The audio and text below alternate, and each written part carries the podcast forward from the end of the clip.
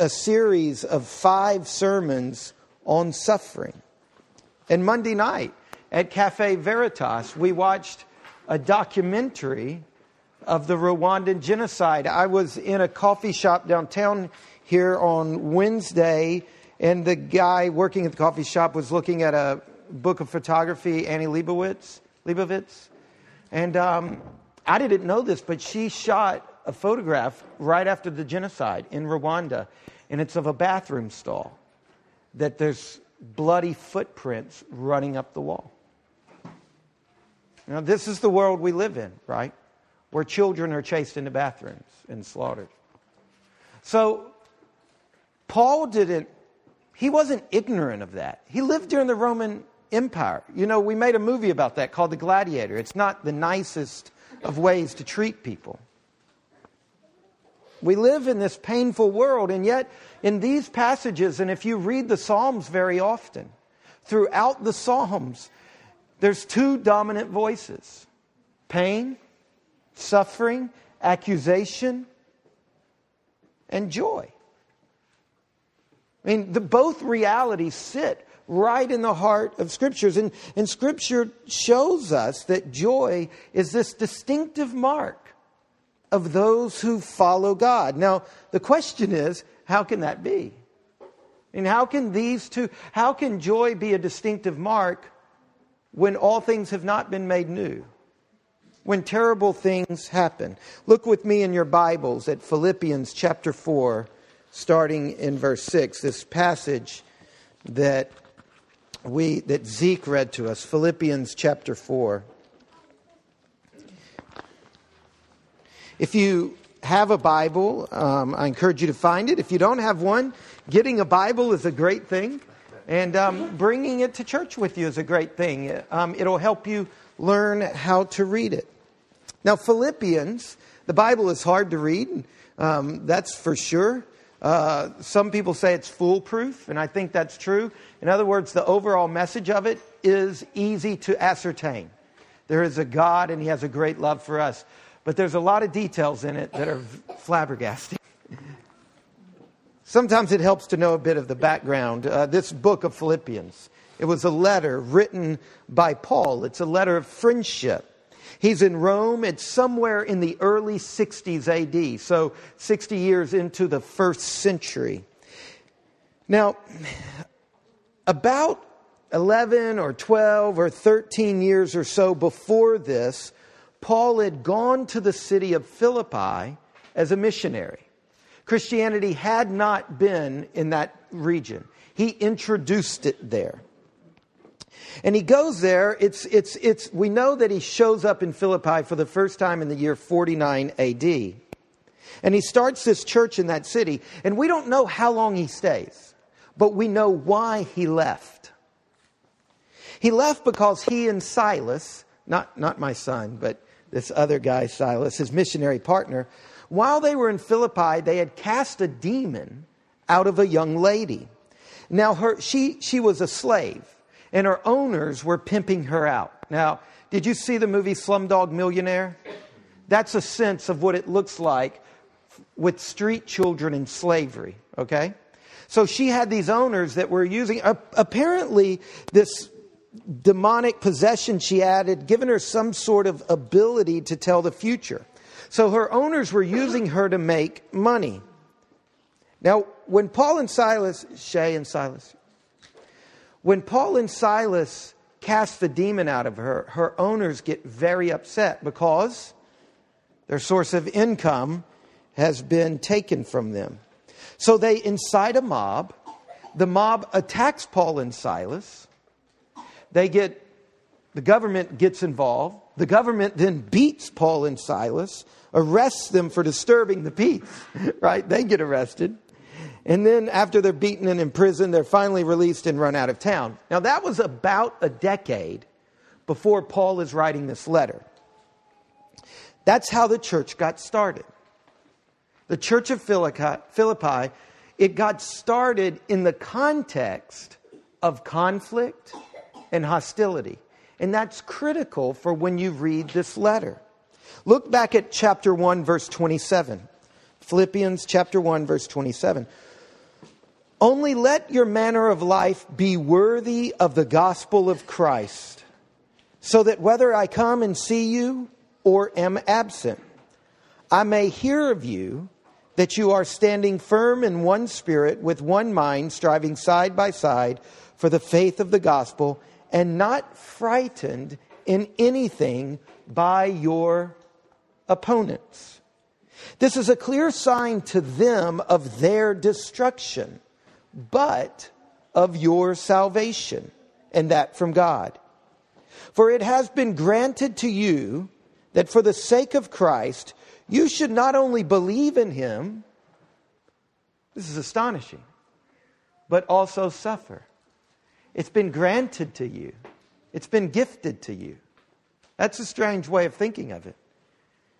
But that you should also suffer for his sake, engaged in the same conflict that you saw I had, and now hear that I still have.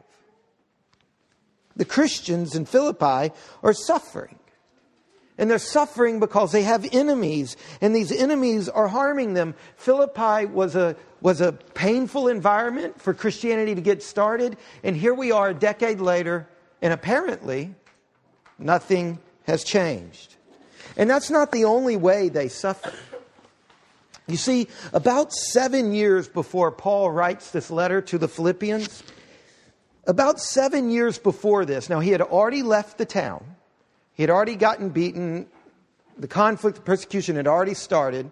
He, he's run out of town. And some years go by, and we don't know exactly when this is, but Paul comes back to Philippi, which is an amazing thing, right? Back to the place where you've been assaulted by a mob. He goes back to Philippi, back to this church, and while he's there, while he's in Philippi, he writes a letter to another church, to the Christians in Corinth. Now, this is in our Bible. It's the letter of Second Corinthians. So this is seven years before the current letter, Philippians. He's in Philippi, and he's writing to Christians in Corinth. And in Second Corinthians chapter eight, verse one, listen to what he says. We want you to know, brothers, about the grace of God that has been given among the churches of Macedonia. Now, that's the Philippians. Philippi, it, it was a Roman outpost in the in interior plain of eastern Macedonia. So he's talking about the Christians in the area where he is when he's in Philippi. And listen to what he says.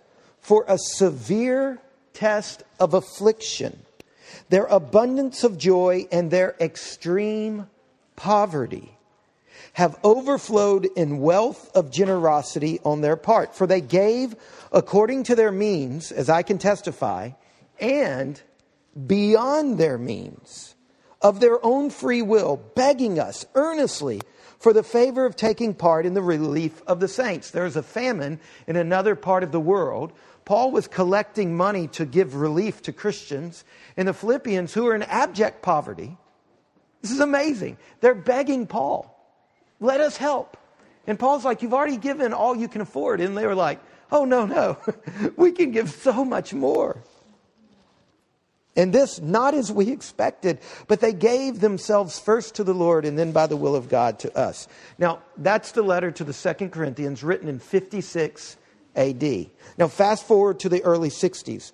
Paul is in Rome, eight hundred miles from Philippi. And he's writing the Philippians a letter. See, he's got this habit. He starts a church, he goes back and visit. And then if he can't visit, he sends them a letter, okay? One more piece of background information as we prepare to hear God's voice to our church this morning through Philippians. When Paul writes the letter to the Philippians, he's not in some safe hotel tucked away. You know what he's doing in Rome? He's arrested. He's under arrest. He's not writing this letter from some journalist hotel, safe from the conflict. He's writing this letter from a cell. Philippians chapter one, verse twelve.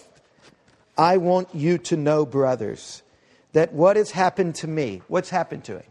Well, since the day they've met him, what's been happening to him? And now he's in prison in Rome, which is not a safe place to be in prison.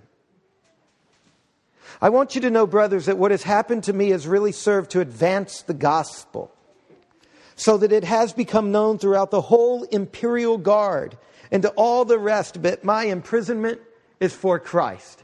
He doesn't say it's unfair. He doesn't say I've, you know, I've been mistreated. And so here we have Paul imprisoned, suffering. Prison was a very different experience then. It's terrible today. It was a different experience then. He's writing to a church that is in abject poverty and persecution. So this is the context of the letter.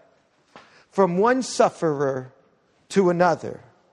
And in our passage that Zeke read to us, Paul has the gall to say to the Philippians, rejoice. That's the context. Philippians chapter four, verse four. Rejoice in the Lord always. I mean, you can read that verse and think this is some really rich white person in Western America sitting in his opulence, right?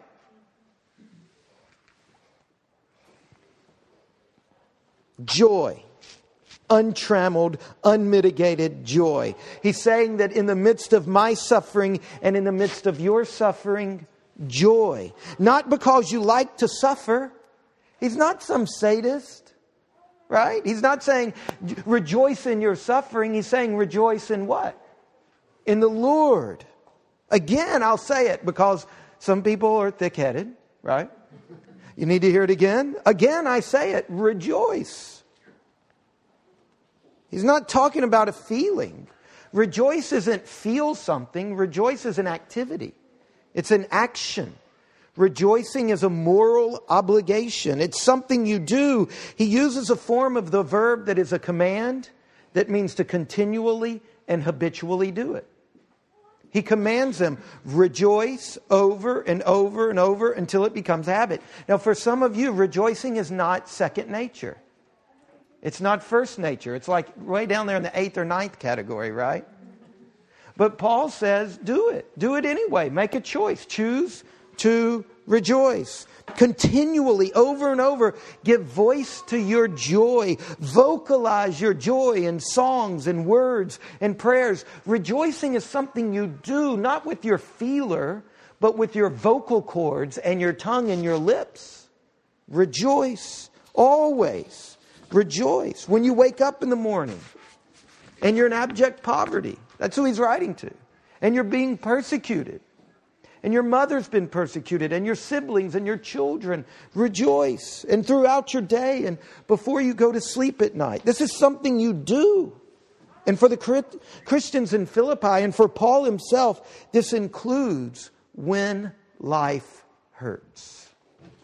And when life is difficult.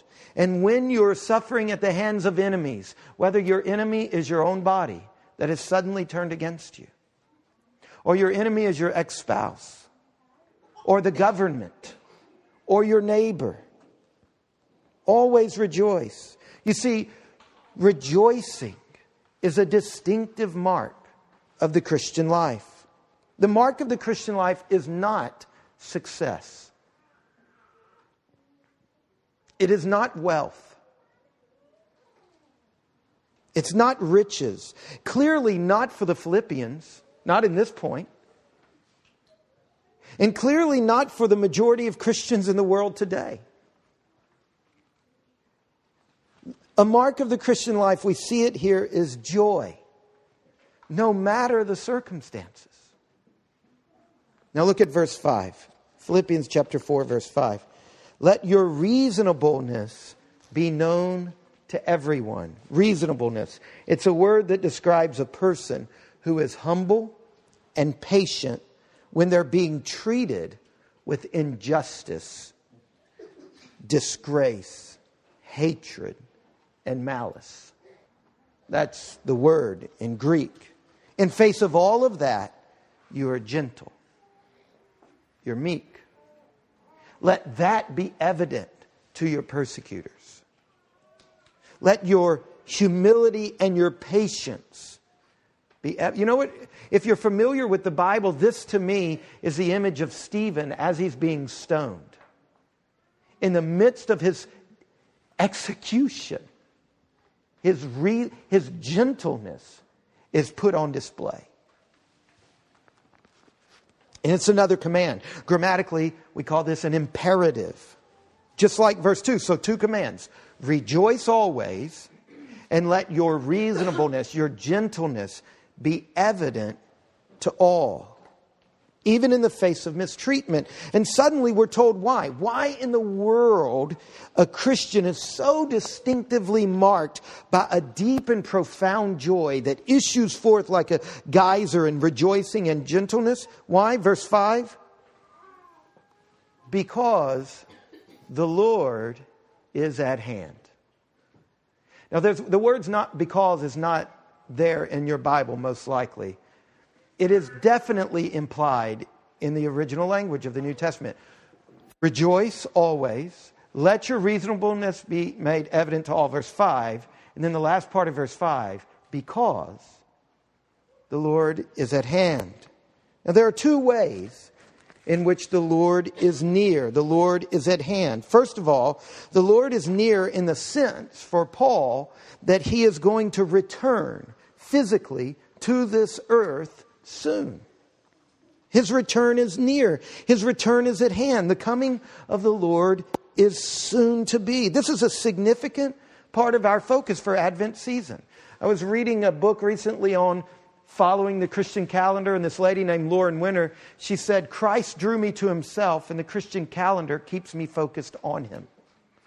And that's what Advent does. It, in the midst of our life, it makes us remember that Christ is coming back. And so for these four weeks, we've been reading Scripture and talking about it over and over. The Lord is at hand. He's near.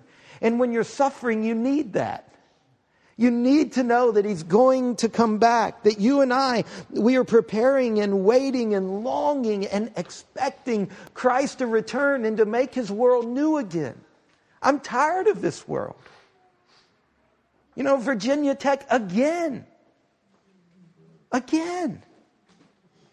I long for Christ to return and to make all things new, to put evil and death to death. Finally, and forever, to remove forever these evil powers that enslave us, to end corruption in government, to make everything new. And because this is going to happen, rejoice.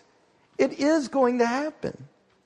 And in the face of enemies, in the grip of suffering, in the midst of pain and loneliness and loss and grief and tragedy, we rejoice. Why? Because he is coming back. And when he does come back, you know what he will do?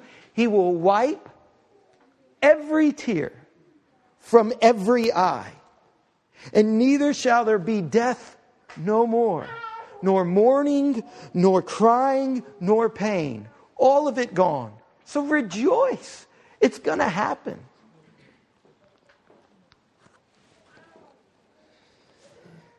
But that's not all. The Lord is at hand is not only about the return of Christ. It's also about the physical nearness of Christ right now. See, Paul's doing a double entendre here. You can, that goes both ways. The Lord is at hand is not only chronological, it's spatial. It's not only that his return is soon, it's that his presence is close. In terms of time and in terms of space, the Lord is at hand. Now, I've talked about this many times because it is so important to understanding the biblical view of reality. For the Jewish people of the Old Testament, and Paul was a devout Jew, when it comes to heaven and earth, these are not two locations. These are two dimensions of the same reality. I mean, you've got to think of this like you think of the weight of an object and the volume of an object. Two different ways of talking about the same object. Two dimensions of the same reality. Heaven is the dimension where God is visibly present in the Bible. Now look, you've been programmed by hymns and by popular mythology, by Plato, and all the way from Plato on. You've been programmed that heaven is a place far off. That is not anywhere in the Bible. In the Bible, heaven and earth are overlapping, interlocking dimensions of the same reality. This is, I've said, this is the way Jesus on the Mount of Transfiguration could have a conversation with two people who have been dead a very long time. Now, you've got to ask yourself, did they get a get out of heaven free card? Did they get on a bus somewhere out there, wherever heaven is, past Pluto, and ride here to meet with Jesus? No. God just unzipped the veil that separates heaven and earth. Heaven is God. It's the dimension where God is present, where God is visible. Earth is this thing that we can see and feel and taste and touch and measure. See, this is the flaw of Enlightenment science. It thinks if it can't measure it, perhaps it does not exist. But heaven and earth is a, is a steadfast confession of a reality that our world doesn't always embrace. That there is a dimension of this reality that cannot be seen with these eyes. So think about this. The Lord's Prayer. This morning, very early this morning, I'm walking through our city. I'm walking through town. And I'm praying the Lord's Prayer. Our Father who is in heaven. Now see, if I have a biblical understanding of what that means, it's the exact opposite of a Western idea, right? So in the West, we think our Father is in heaven means what? God, you're way off, somewhere out there. I can't see you. When I die, I'll get there.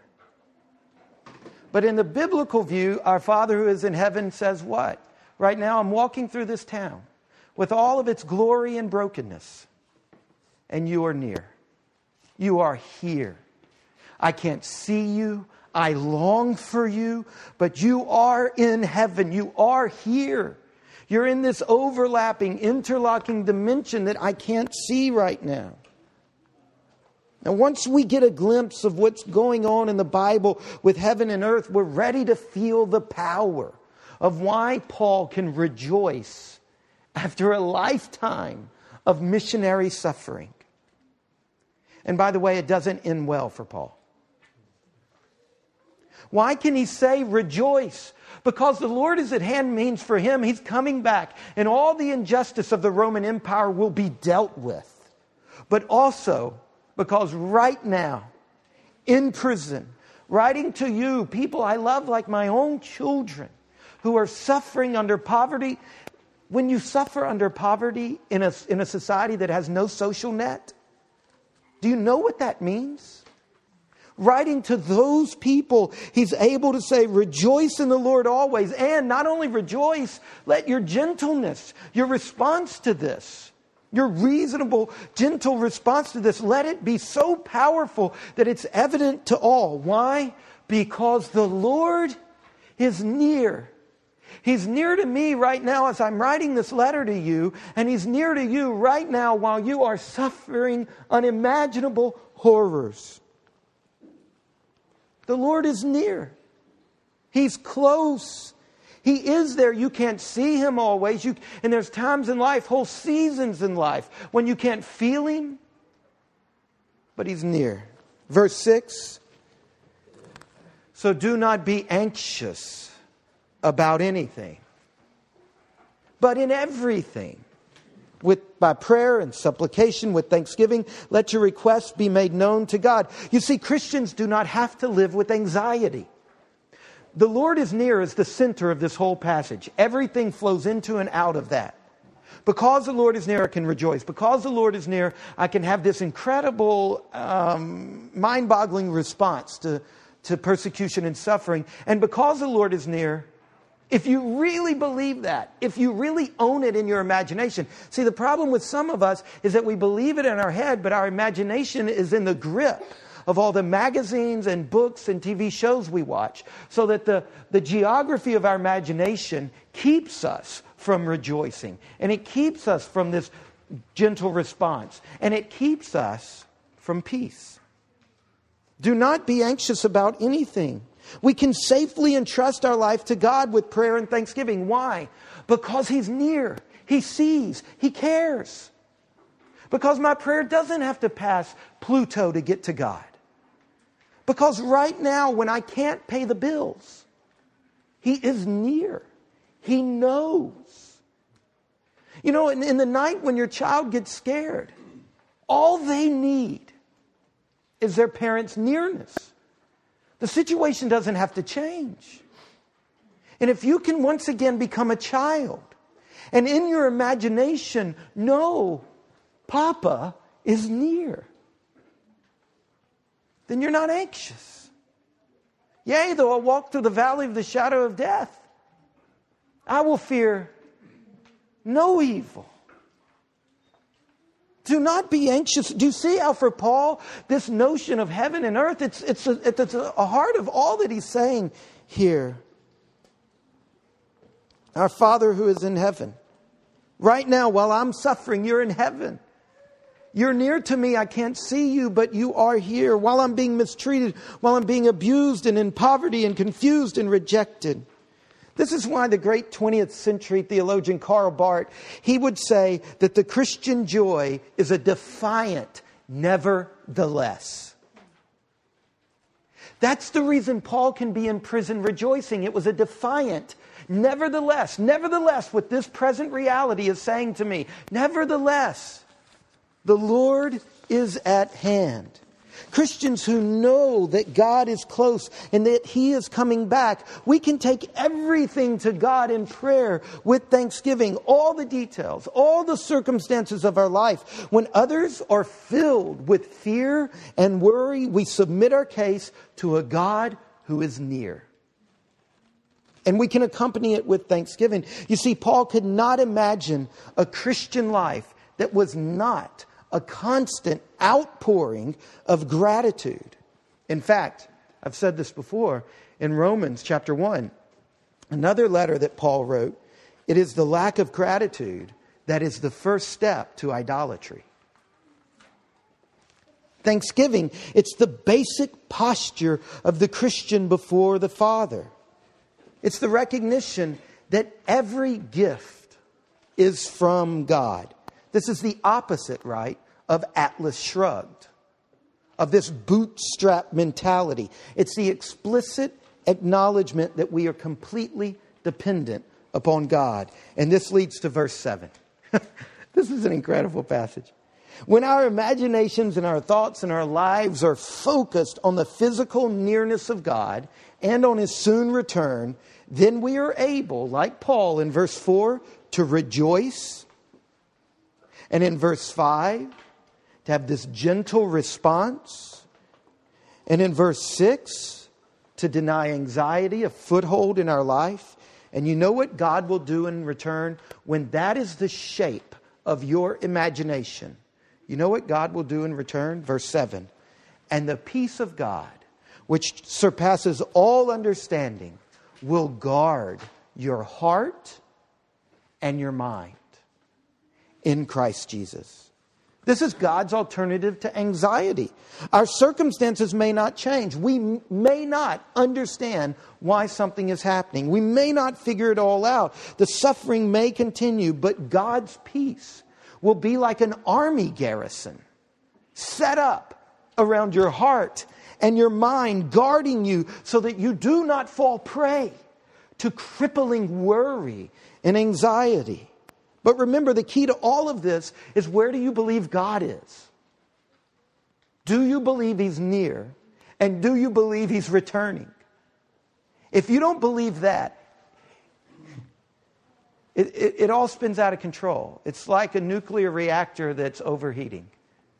It can't contain it. So as we prepare to celebrate the birth of Christ, the coming of God into human flesh to deliver us from our great enemies, we can know that He will come again. And we can hear the words that Grace read to us out of Zephaniah chapter three. Listen to these incredible words. Sing aloud. This is God's word to you right now. Why, why do we do this thing on Sunday morning? Why do we sing?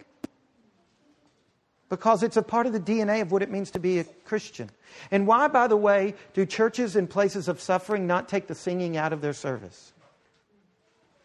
Sing aloud, O daughter of Zion. Shout, O Israel. Rejoice and exult with all your heart, O daughter of Jerusalem. You see, Paul is not making this stuff up. He was seeped in this tradition. The Lord has taken away the judgments against you. He has cleared away your enemies, the King of Israel. The Lord is in your midst. That's our view of heaven right there, that He's among us. You shall never again fear evil. On that day, it shall be said to Jerusalem, fear not, O Zion. Let not your hands grow weak. The Lord your God is in your midst. Look, we are Zion. This is us. The Lord your God is in your midst, a mighty one who will save. He, oh, this is amazing. He will rejoice over you with gladness. Can, can you see it right now? That the risen Christ Himself is walking among us, singing over us, rejoicing over us. He will rejoice over you with gladness. I love this verse.